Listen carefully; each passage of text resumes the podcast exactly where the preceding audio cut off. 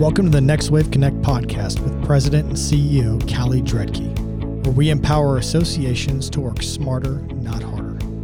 Hey, welcome back to the Next Wave Connect podcast. This is Callie Dredke, and today we are going to talk about one of my favorite words, which is engagement, which I know sounds crazy because it's like the ultimate buzzword of engagement, but I want to talk a little bit more about engaging by the generation. So, I was working with a non for profit uh, this past week, and we were talking about embracing all five generations of your membership and how content should match that.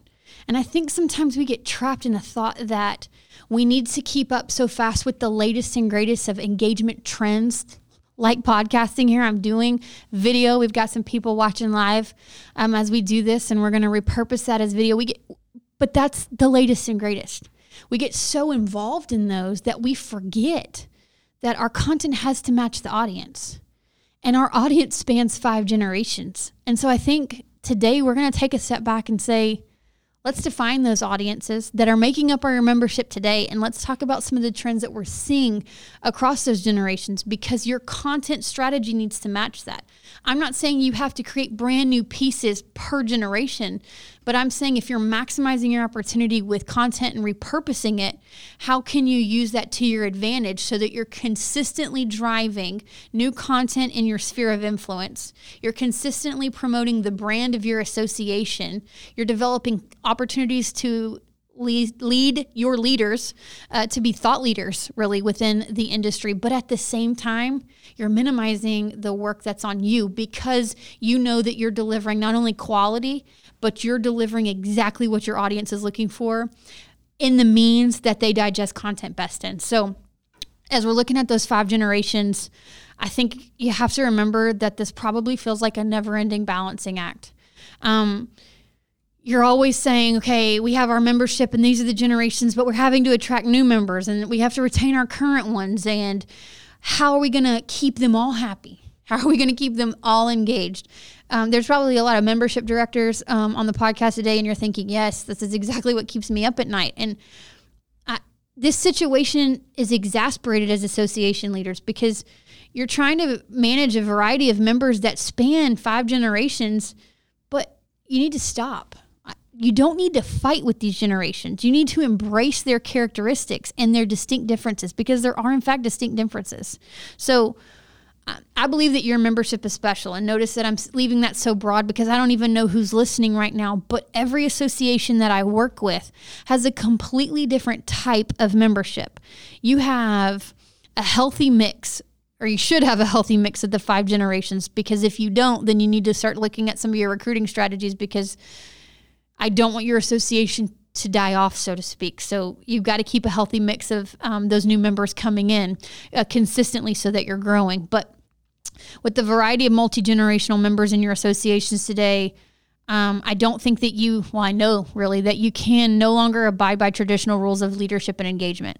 So, if you want the real strategic advantage, if you want to get ahead of the game, you need to embrace the diversity among your generations so that you can create flexible, in a collaborative environment that values all people and keeps them all engaged regardless of age. So um, I believe that each group has its own distinct characteristics.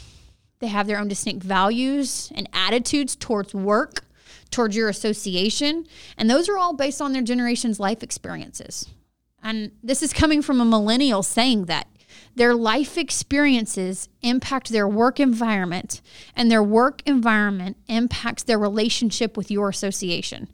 So, to successfully really integrate those diverse generations into your association, you need to embrace radical changes in your recruitment, in your benefits, and really creating a culture that actively demonstrates a respect and inclusion for all multi generational members. So let's really take a second to look at each indi- um, generation individually before we can talk about how they're engaging on content. So let's talk a little bit about our seasoned members and our silents. Um, silents are considered among the most loyal members. So, for those of you who are not sure about silents, silents are born between 1925 and 1946. If those are still actively participating within um, your association, they are considered some of your most loyal members. They've probably been a part of it before some of you even started working in the association. They're highly dedicated, also your most risk averse population. I before I came to Next Wave Connect, my, my previous background was in healthcare. And I worked a lot with physicians. And I used to tell some of my marketing teams, they'd say, How are we going to get this message out to our physicians? And I said, Seven times, seven ways. Because every physician that I worked with spanned a different generation. And some of them loved text, some of them loved email, some of them needed sidewalk chalk on the doctor's entrance so that they could remember when the meeting is. But we embraced that. And, and that's what I'm asking you to do. Um, as far as silents, they possess a strong commitment to teamwork and collaboration. They have a really high regard for developing interpersonal communication skills. I hope for some of you that have silents in your membership, you realize that these are the these are the individual members that are happy to see you every time they walk into a meeting, when they walk into a conference because they value a relationship that they built with you. So moving from silents, we're going to go to the next group which is our baby boomers. Baby boomers are 1946 to 1964. Um, remember that this is the first generation to actively declare a higher priority for work over personal life. So they're generally distrust authority in large systems. They're more optimistic and open to change, more so than that prior generations of silents that we talked to. But they're also responsible for the me generation. So there's that pursuit of personal gratification, which sometimes can show up as a sense of entitlement so remember that with this group the pursuit of personal gratification. They are looking for ways to establish themselves as those leaders in the wrong because they've put in the work for that. And that should be commended and recognized. Um, we're going to move from baby boomers to our Gen X. So our Gen X is ni- born from 1965 to 1980. Um, our Generation Xers, uh, has anybody ever heard of the slacker generation? I, I, hate to use that word. And for some of you who are listening who may encompass that generation, it's okay because I don't really feel like I fit into my generation either when I explain them. But known across most um, engagement groups, the Generation X are considered a slacker generation because they naturally question authority figures and they're responsible for creating the work life balance concept. So we're moving from those baby boomers that declared that priority on work to now to our Generation Xers who really are saying that there has to be a balance between work and home. Um, they're willing to develop their skill sets and take on new challenges that are perceived as very adaptive. Um, they also have um, job instability in the post downsizing environment. This is the group that was impacted the most. So that hurt and they remember it. And if you're working on content to engage that generation, you need to remember that too. Uh, now we're moving into my group, which is the millennials born from 1981 to 1995. Uh, millennials, they're also called, we're also called Gen Y. Um, this is known as the most resilient in navigating change while deepening their appreciation for diversity and inclusion. So, millennials, we are we grew up in an age where there was no internet and then there was internet. So we've seen both sides. So with those significant gains in technology and increase in educational programming that really happened I'm pretty sure during the 1990s is when we're going to see that biggest uptick, but millennials are the most educated generation of your members today and they represent the most team centric generation since the silents. So we've skipped two generations on that team aspect to move from our silents to our millennials. And now that's coming across the forefront again. This is the group that had that lived off group projects and group collaboration for grades in school and and they still embody and embrace that aspect as they're coming into their professional lives. Um, and last but not least, we're going to look at Gen Z. So our Gen Z is 1996 to 2009, for especially for some of your associations that are working with students, uh, working with student programs that are still in even in college or moving out to the workforce. You need to pay close attention to this generation. So they're still, while they're still largely in the education system, so you may see them in some of your intern programs, they're only just beginning to emerge into our membership base within a decade, which is hard to imagine, but think about it for a second. Within a decade, they will comprise almost one in five members. In addition to being the most technology center generation, Gen Z will also be the most empowered. They have lived in a world where when they had a question, it was answered at the speed of a, of a keyboard. They live off Google. So they expect everything to answer them like Google. Um, so we've talked about those generations, and hopefully, you know, a couple of you have taken some time to almost sparse your membership by by those generations, or at least have an idea of what you know percentage of your membership is seen by all those generations, so you know where your efforts are going to see the most impact, and then where you have the most opportunity for new growth. But let's talk about those strategies for cross generational engagement. So I believe um, that most associations are relying right now too heavily on one strategy for member communication. Um, if you are that association, I'm talking about where you create new content, you send it out in an email blast, it maybe goes out on social media, and then you sit on it. Nothing is wrong with your piece of content. But my question is, how are you taking that same message and putting it in multiple formats, which again, think about it. You're putting it in multiple formats. It's going to increase the number of times you communicate that message. Let's go back to my mantra earlier seven times, seven ways, right? If you're doing that, you're going to ensure that you reach all your members, which I know is your ultimate priority in creating that content, creating that value proposition for your members. So I want you to take for an example, let's think about our silents and our baby boomers when we talked about some of their trends, we know that they appreciate verbal communication about changes in policy and procedures. But our Gen X and our millennials, they they they don't want that verbal communication. Give me something where I get my instant gratification, right? They want email, they want instant messages, they want video broadcasts. So we have to take that same message and we have to push it across those mediums so that we can show value to each generation. Um, communication with each generation it's so essential because when i look at associations and i talk to association leaders and i always seem to ask the question or at least i try to what keeps you up at night one of the things i hear consistently is how do we communicate value if you have been using some of your platforms to push just your association as a whole you're missing the opportunity you're missing the connection you're missing the value of communication. If you are communicating value through content that's helping your members further themselves professionally and personally, you have met their value medium. But if you are just consistently selling the value of your association without pouring into their cup, then you've missed that opportunity. So I want to break down for you, especially for those of you who are listening that are in the marketing or the membership side um, of association leadership, I want to break down communication with each generation. There are some trends that we have seen here at Next Wave Connect that we have shared with some of our partners, and we've seen just incredible success with because it's delivering content in the mediums that members need them at. So, when we talk about your silence generations, and again, I want you to go back and kind of look at your notes and say how much of my membership was made of those silents, which is born between 1925 and 1946 your silence members are going to prefer your print media for information. They, in their own personal daily life, they read newspapers, they read magazines, they actually read ads more thoroughly than any other generation. If you look at our younger generations, we're accustomed to seeing ads as we scroll on our social media, right? I search for um, a new pair of shoes on Google, and the next time I open Facebook, boom, there was the ad. But that's not the case for the silence generation. So it's very effective to use action to attract their attention while keeping the word count low and really reducing extraneous stimuli. You want to get down to the message very quickly with your silents. We're going to move down the paradigm now and talk a little bit about communication with our baby boomers. Again, quick reminder look at the percent of your membership that it comprises baby boomers. That's our 1946 to 1964. Your baby boomers want nothing more than a quick fix.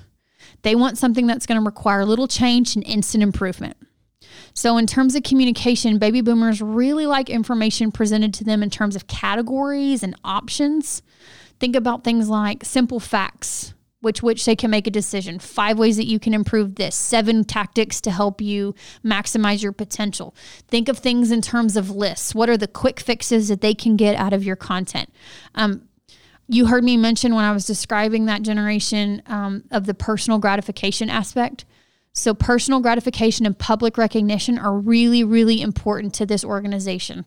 I don't know if you've ever been in part of your association's award ceremony and looked out over the audience.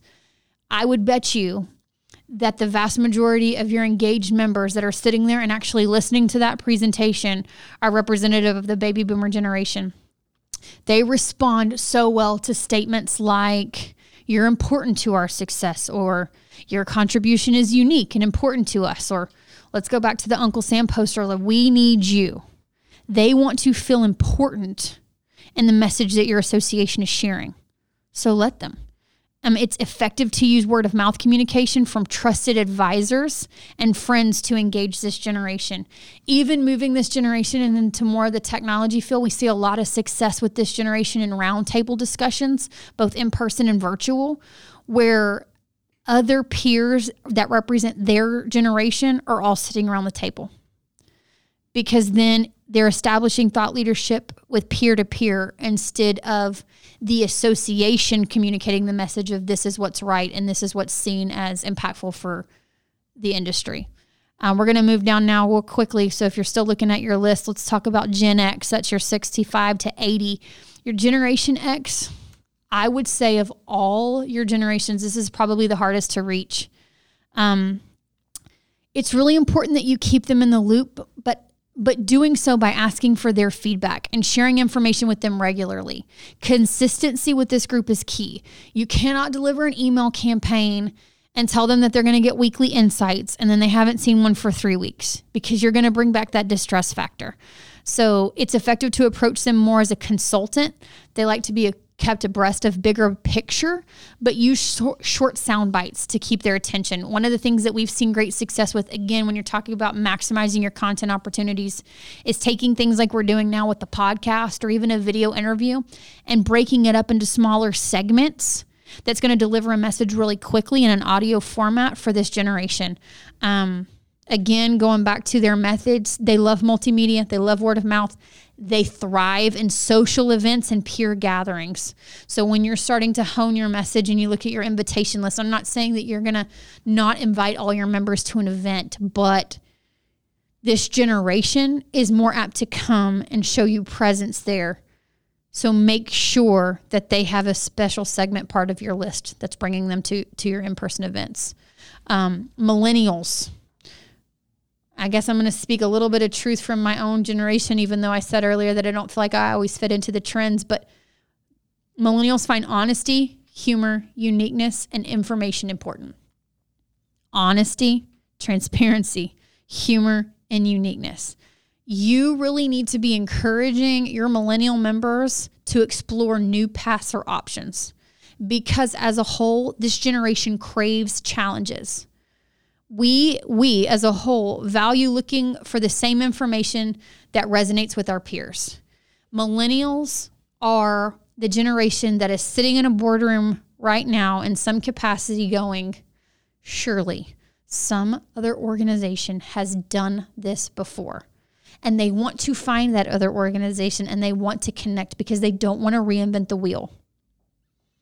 So take advantage of that opportunity because you probably have other members in your association who have gone down that path. So, how are you going to connect the two? Generation Z, again, for those of you that don't have any members in Generation Z yet, you will. So, still take um, important notice and um, for this generation. But I talked about how tech savvy this group is, and that goes to show with their content consumption as well. They are accustomed to high tech and multiple information sources. They are used to being bombarded in essence from all sides. They've never lived in a world without internet. So, getting signed up for email subscriptions, spending four plus hours a day on social media, that is their norm. So, Generation Z values authenticity and realness. The next generation of social and virtual networking sites, things like we're doing at NextWave Connector, if you have, you know, community platforms that you're using within your association, those need to make sure that it's possible to build these online communities or communication opportunities that is just like they feel like it's their close group of friends in the room. Remember, this generation has built relationships, personal and professional, on a keyboard without ever meeting people in person. So, this opportunity for online connection and growing their address book, so to speak, is um, it's quintessential for this for the generation to grow. So that's breaking down the five engagement um, the engagement trends by generation. my hope is that you are not only taking notes, but you're looking at, again, you know, our, our mantra at Next Wave Connect is work smarter, not harder. So if you are on the content and the marketing team, we are not saying that you have to go out now and you have to double your time in the office because you have to create all this new content. What I'm telling you to do is enter your content creation opportunities to say, how can we maximize this, these pieces so that they fit each generation?